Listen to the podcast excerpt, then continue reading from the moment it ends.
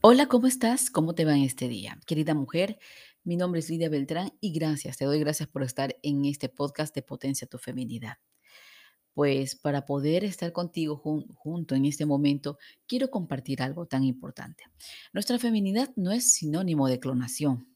Ojo, la feminidad es un sinónimo de potencia, de crear, de desarrollar, de potenciarnos como mujeres, de ser más allá de lo que se nos dice. Hay un diseño. En los últimos años, el término de feminidad e incluso en la feminidad bíblica se ha estado presente en muchas, en muchas iglesias latinoamericanas cristianas y en Estados Unidos también, porque el número de mujeres que están creciendo intencionalmente dan a conocer incluso el acuerdo del diseño con el que quieren vivir. La respuesta ha sido tan rápida a mucho de este trabajo de la feminidad que incluso lo hemos visto con intensidad a lo largo de mucho tiempo.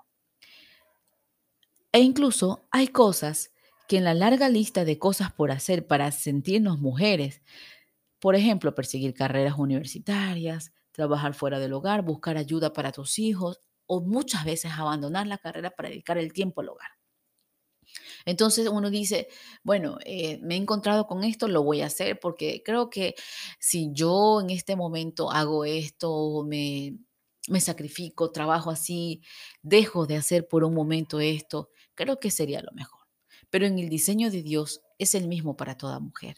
Pero cada mujer es diferente y cada familia es singular y la forma de aplicar ese diseño puede variar en cada caso en particular. Dios te ha dado dones diferentes a ti y a cada mujer que pueden ser usados para desplegar su imagen y de ser ayuda para tu familia y la comunidad cristiana. Debemos de gozarnos siempre en la diversidad y ver la multiforme gracia de Dios. El diseño de Dios es el mismo para cada mujer. No lo olvides. No olvides este trabajo.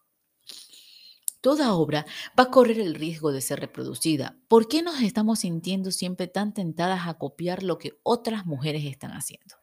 Es porque siempre será más simple imitar lo que hace otra persona que encontrar mis propias convicciones en la palabra de Dios. ¿Será acaso eso? O analizar las necesidades de mi familia y mis motivaciones y pedirle al Espíritu Santo que me guíe a implementarlas.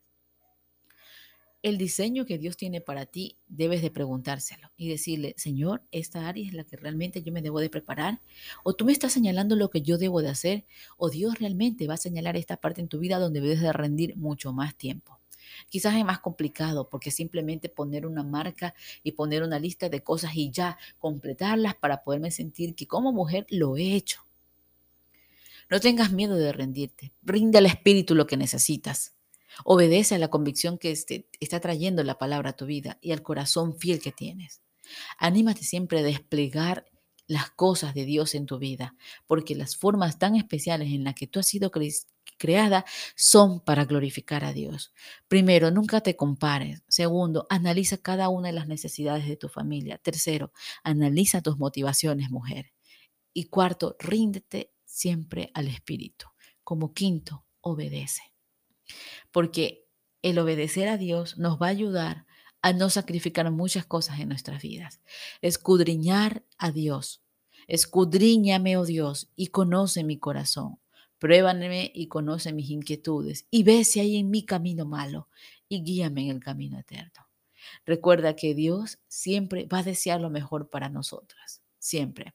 Dios va a dirigir tu vida y siempre va a tener los mejores momentos para nuestras propias vidas.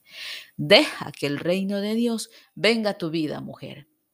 Deja que Dios siempre haga cosas diferentes. Recuerda no compararte con otras mujeres, porque aunque tú no lo creas y dudes hoy, Dios está haciendo muchas cosas por ti. Dios hace muchas cosas por ti.